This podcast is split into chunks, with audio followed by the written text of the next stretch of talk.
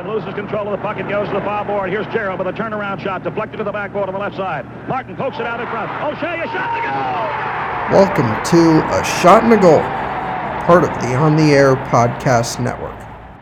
Hi, everyone. Welcome to episode 49 of A Shot and a Goal, the podcast about hockey broadcasters. My name is Jake Baskin. I would like to make the announcement to those who never read my tweet that I will not be recording any new episodes for the foreseeable future. And the last four I'd already done at the time I reached this decision will be the last four of A Shot and a Goal for now. I did a lot with this podcast. I had some fun, made some good connections, and now I'm ready to take a step back. I'll do a more formal conclusion at the end of episode 52. In the time since the last episode, I actually have called a championship game, or at least a do or die division championship in the playoffs. The Northeast Generals are East Division champions in the North American Tier 3 Hockey League, and I got to work with Brett Schaubs on the do or die game 3 against the New Jersey Titans, with the winner moving on to the Fraser Cup in St. Louis. That is the first and possibly only time I've ever had some semblance of a scripted or at least partially scripted call. I never rehearsed it, just thought about what I was going to say in my head. Unfortunately, some of it was cut off, but the line I had in my head was not. I'm going to do some more hockey this year at the NAHL level. Same team, but I'm fully in spring sports mode as well, and I'm trying to land a job for the summer. One more year of school after this.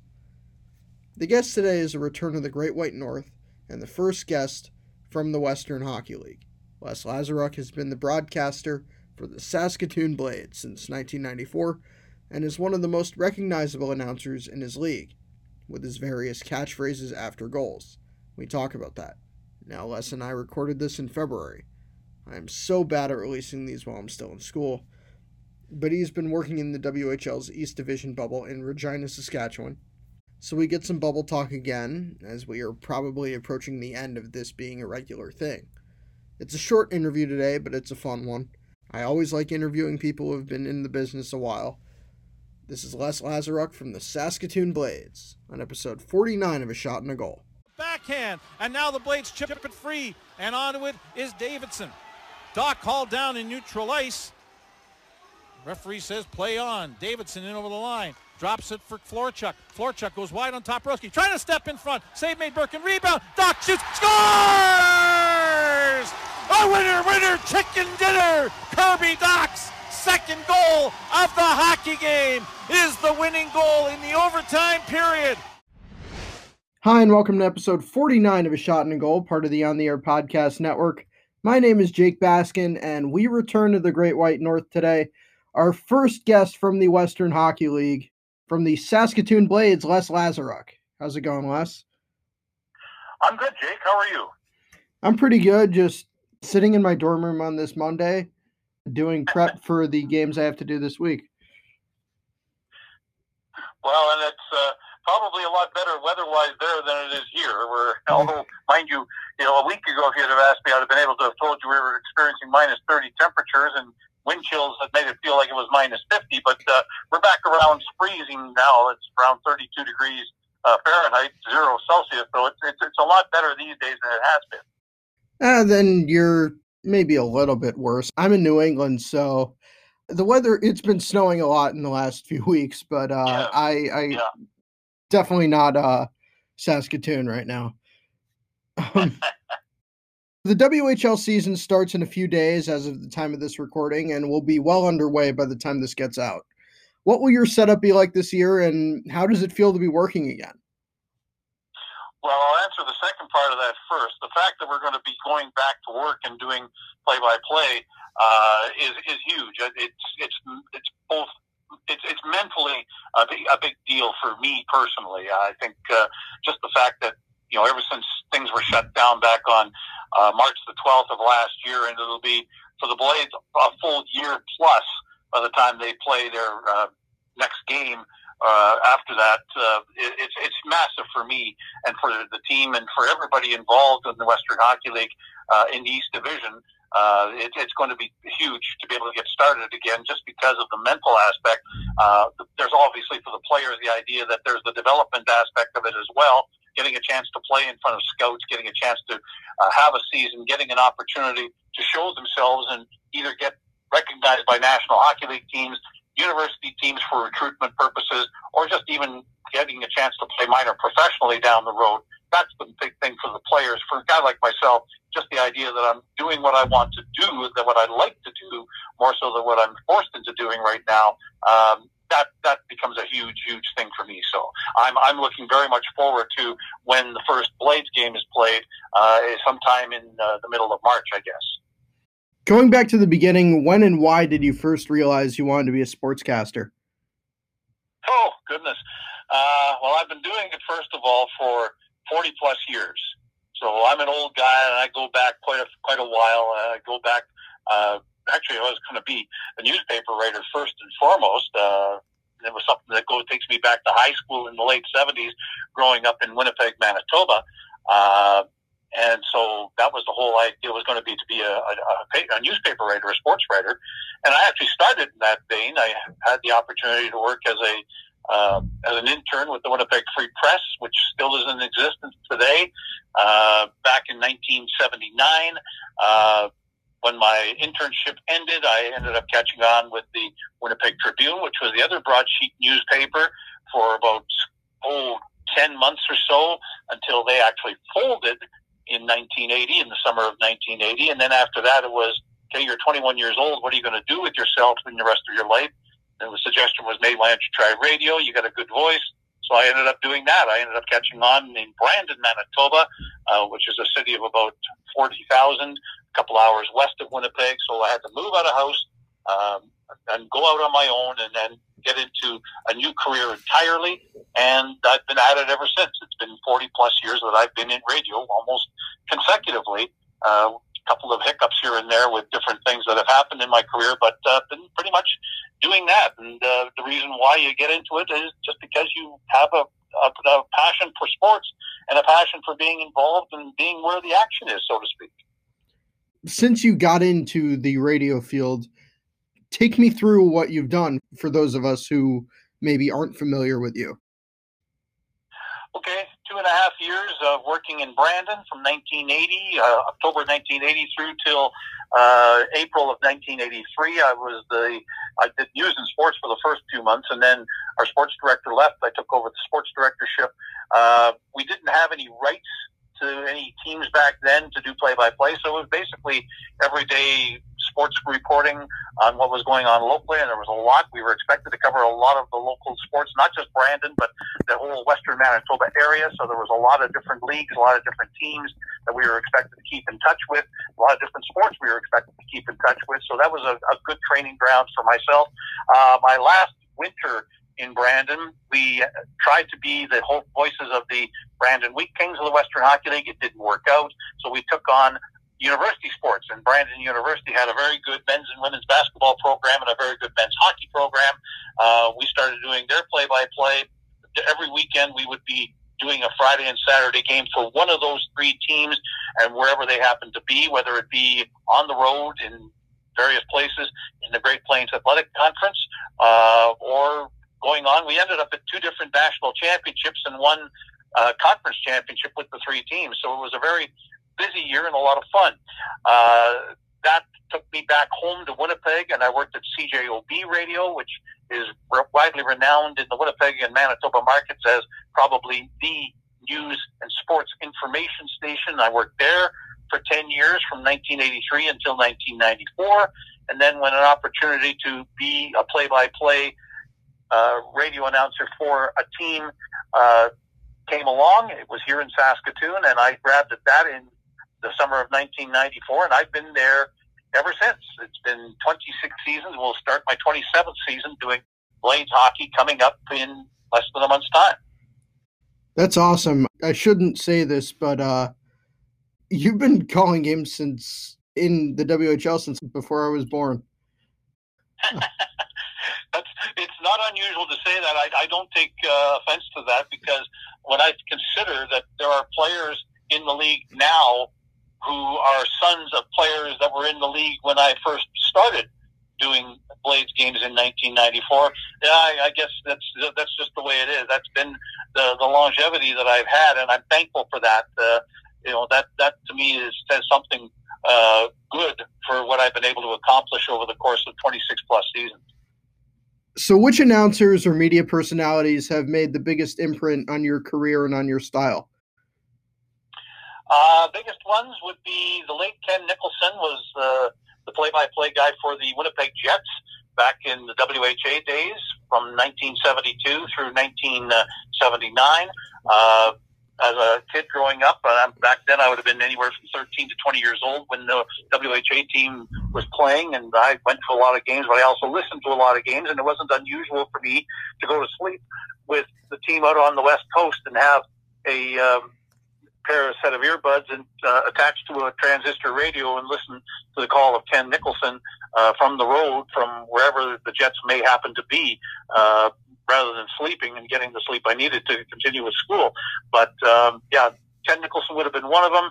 Uh, guys that were on television, Hockey Night in Canada back in the day, uh, people like. Uh, Bill Hewitt doing Toronto Maple Leaf games on Hockey Night in Canada. Danny Gallivan was the guy that did Montreal Canadiens games, and even though I despise the Habs, uh, I, I really had a thing for Danny Gallivan and his style. He he he really brought the game to life uh, as far as I was concerned for a television viewer on Hockey Night in Canada, and a lot of things that he has, I've tried to incorporate into what I try and do. For someone who hasn't heard you describe your broadcasting style to me. Uh, very upbeat, very much like a fan, I would say. Uh, and I have a lot of little uh, signature type of things that I will say and do in the course of a game that a lot of people have glommed onto uh, as time has gone on. And uh, I guess those would be the things that I'm known for. Very, very enthusiastic, I would say, is what my call is about. Okay, you talked about your goal calls. I have gone through a few samples, and one of the things you say a lot is, "Hey, hell, let's go." Uh, how did you come up with your goal calls, including that one? Are you just a big Ramones fan? Well, I'm not a big Ramones fan, although uh, it is obviously from the Ramones tune. But that one actually was also utilized as as a tune on a beer commercial, and you'd see that beer commercial come up quite often in the course of watching live sports on TV in Canada back at the time. And I just thought to myself, you know, hey, first goal of the game for the Blades, that would be a great saying to have for first goal of the game. So why not? Okay, that works for me. What are some of your other catchphrases? Oh, there's. I mean, I've got one pretty much for uh, every different goal that is scored. So uh, there's a hey for goal number two. There's uh, you know oh sure for goal number four. There's booyah for goal number six. The Blades score in a game. Um, the one that I think that's gotten a lot of uh, attention of recent because you get so many overtime games if the Blades happen to score a game-winning goal in overtime, it's winner winner chicken dinner, which was big in uh, pop culture a few years back.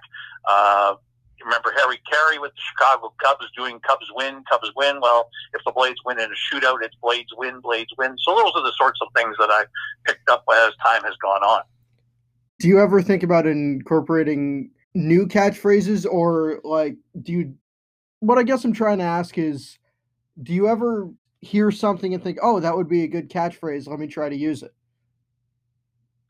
Yeah, I have. Uh, it's usually, and, I, and I've got them in mind for when the Blades happen to score, say maybe 11 or 13 in a game. Doesn't happen all that terribly often, obviously, but uh, I, I'm trying to keep something in mind in case we get to that situation. And it happened a few years back where I had to have 12 of them. Uh, and so I ended up having, I had the 12th one in mind already. So, but the 11th one, I can't even remember what it was, to tell the truth. But uh, it was something that was something that I had heard earlier. And I thought that would be a good one to have. And bang, I had to use it one night in Swift Current, Saskatchewan when the Blades scored 12 in a game. I'm not really a catchphrasey announcer. Doesn't really fit with how I am naturally when I'm off the air. But uh, I was watching a baseball game on ESPN Classic, and the guy's home run call was over and out. This was a game from the 90s. I want to say the Texas Rangers, and, and the announcer when the Rangers hit a home run. That ball is way back. That ball is over and out. And you know, I did. I haven't got the chance to do much baseball in the time since I, I first heard that in the summer of 2019 for obvious reasons. But I've started using that as my home run call. So I understand. Yeah, that's a good one. I like that one. Uh, there, there's a lot of good ones for, for, for home runs uh, for baseball. Um, Jesus, come up right. Uh, actually, I think uh, somebody actually said it was a trucker special over and out. Uh, so, I mean, that was one way of doing it. Um, that, that's what was done on highlight reels. Uh, that people would use when doing when call it when describing what was going on uh, with say the Blue Jays up here in, in Canada. Uh, you'd see that on a national sports uh, show. The guy who would be doing the highlights would say, "Here comes the trucker special, over and out, uh, hit by so and so." Yeah, that's that's. Uh, those sorts of things are, are cool, and if you you've got to be able to utilize them in such a way that they're you know they're they're they're, they're fresh and yet they're not don't become stale after a while. And I think the fact that if you have different ones, it's probably not a bad idea to rotate them through. Yeah, I agree. I've been experimenting with this podcast for so many uh, for so many episodes now, and I think I have to change at least something different every five to ten episodes because it feels it does get stale for me. Um, yep, yep. During normal times, what's your setup? Do you cover every game home and road, travel with the team, all that? Yes, yeah. Uh, I mean, I work for the radio company, the Saskatoon Media Group, and have ever since I was hired by them in uh, September of 1994. And you know, still do a lot of things with the radio company as far as news and sports goes. Uh, but when we're in normal times, non-COVID times, uh, come the fall and, and into winter time, yeah, it's uh, it's a 68 game, or it was. When I first started, 72 games you'd be 36 games on the road, 36 games at home. You're expected to be at all of them, and uh, you know you do pregame shows, and you'd have anywhere from 15 minutes in the beginning to we've done upwards of an hour now in the last little bit, uh, and then do the game, and then help out with the post game. You do interviews post game, and at home there'd be live opportunity for fans to actually sit in and listen close up and see the kids, see the coaches, and, and get a chance to you know, interact with them uh, either before or after they've been on air with me, that sort of a thing. So, yeah, that's that's been part and parcel of the of the deal, and you know, however many thousands of miles I've put on in the course of uh, the career, it's it's just been a part of it. It's, and it's all bus miles. It's not uh, it's not a lot of flying. In fact, there's no flying. The only time you get a chance to fly in the Western Hockey League is if you happen to be in the league final, and then they uh, get a charter aircraft and fly both teams together on the same flight back and forth between games. That sounds brutal, especially if you're going like from Saskatoon to Portland or something. Well, you only do you only do that once every two years, so it's not that bad. You only make one trip across the mountains uh, every season. So you play five games. You either go to the U.S. division, uh, the Portland, Seattle, Everett, Tri City, Spokane, one year, and then the next year you go to the BC division and you play the five teams there, and you do that one fell swoop, and then you're gone for two weeks. So it's not that bad. Um, it's it's something that I've gotten kind of used to. There's some you know three games in four night type of trips that you make uh, within your division or within your conference otherwise, but yeah, for the most part, they're they're they're in back type of trips, and uh, they're not too bad. How much do you interact with the players and coaches both before and after COVID? And how and how much do you try to build relationships with them? Uh, I think it's uh, hugely important to be able to create uh, relationships and to be able to talk with kids uh, and coaches uh, a lot. I mean, prior to every game, I've got the head coach on the air, so I've had a chance to talk with him, uh, you know, for three to five minutes uh, while you know, on the record on you know for for the pregame show, and then of course there's the the idle chit chat before and after. Uh, you, you get a chance to do that with the assistant coaches before I go and see him usually, uh, just to get a sense of what's going on with the team and gives me a better idea of what to ask. Uh, there's always at least one player interview done prior to a game, so that's always important. Nice to be able to interact with the kids that are doing well, uh, and you have a reason to talk with them. And then post game, you're always talking to the kids and coaches afterwards um, who have had good games, and uh, you know it's always usually a pretty light, fun atmosphere, especially when they win.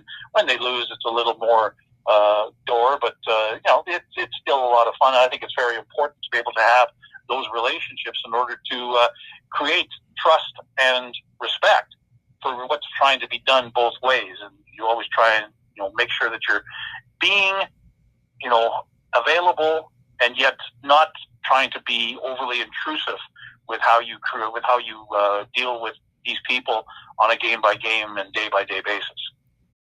I want to know about your relationship with other broadcasters. Do you interact regularly with the guys who call games for other teams? What kind of stuff do you talk about? Because broadcasters are really the only ones who know exactly what broadcasters do. Yeah, absolutely, and, and I and I do a lot of that. Uh, this whole thing, going, getting ready to go into uh, Regina, Saskatchewan for the hub. Uh, I've been talking with all the broadcasters within our division at some point or another. There are seven teams, uh, just to get an idea of what everybody's going to do. Are they going to go into the hub with the team? Are they going to go back and forth between their cities? Uh, and maybe spend the odd night in a hotel and uh, and do games that way because there's going to be chances to do that sort of a thing. Uh, it's going to be wholly different. Uh, we're going to be uh, doing interviews not one on one, you know, face to face. It's going to be a lot of Zoom calls and recording of that sort of a thing in order to get done what we need to get done. Uh, so that'll be interesting.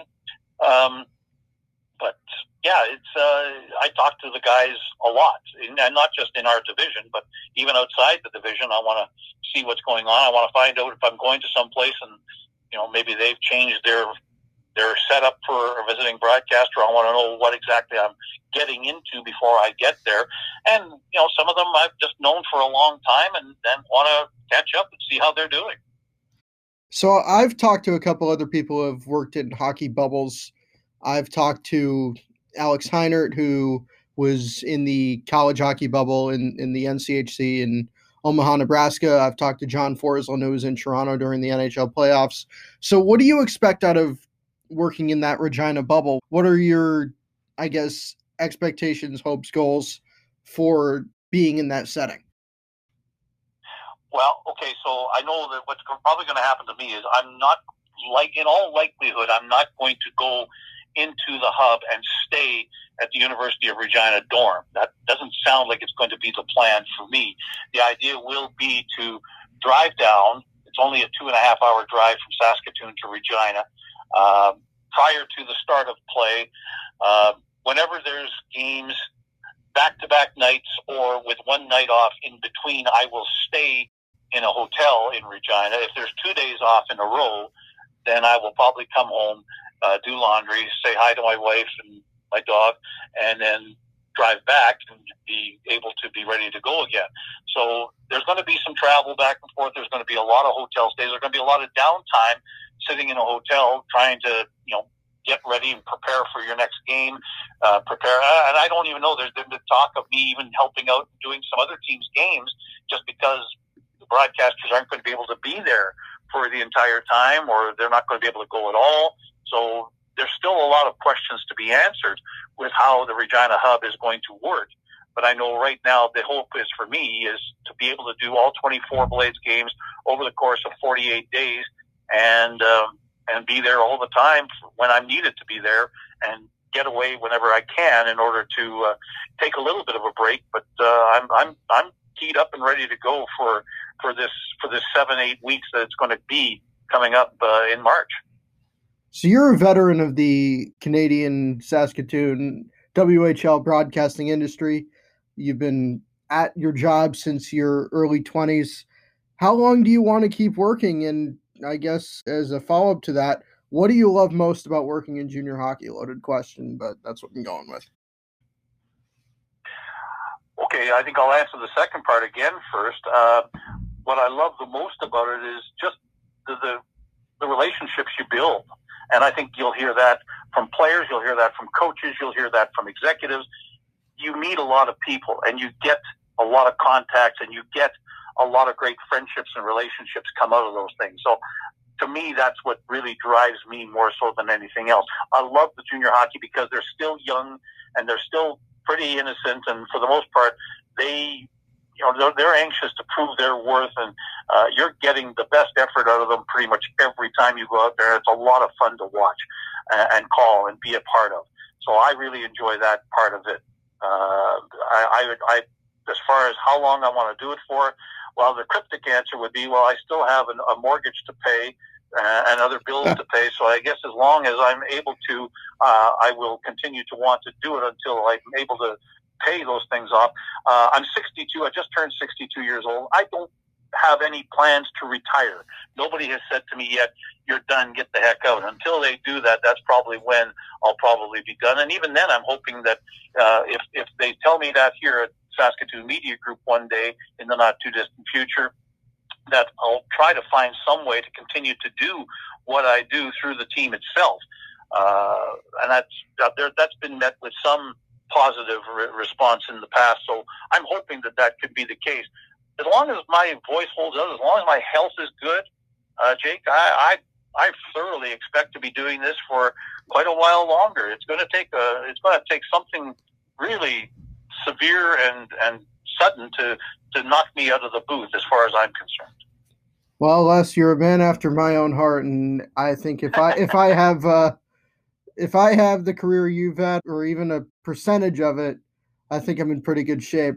Les, uh, that's all the questions I have. Thank you for coming on this show and taking uh, time to spend with a 24 year old college student. Have a great day, and I hope you enjoy yourself in the bubble. Well, Jake, it was a it was a pleasure to do this. Thank you for the questions. Thank you for the interest. Uh, I've done a lot of these sorts of things, and the one thing I can tell young broadcasters is take all the experiences you can. Uh, don't be afraid to give it a try, and uh, you know, and, and do some different things. And don't be afraid to go and try different marketplaces, no matter how small, no matter how big make yourself known out there and, and you'll be surprised at what ends up happening. The podcast is a great thing that you're doing because it's ultimately the way the direction the business is going in. So it could be a, a springboard for you to something bigger down the road. But thank you again. And the questions were great and the conversation was great. So we wish you all the best, Jake, as you move forward. That was Les Lazaruk, voice of the Saskatoon Blades. Thanks to him for coming on, and I apologize once again for being late on the release. I hope he's having a good time in the bubble. And it really sucks that there's going to be no Memorial Cup this year. That's one of my favorite tournaments. That'll do it for episode 49 of A Shot and a Goal. My Twitter account is Jake Baskin PXP. Next up will be the milestone episode 50. You'll hear from Andrew Smith, the voice of the ECHL's Indy Fuel, Austin Rook, and Clay Matvick to follow after that. See you next time.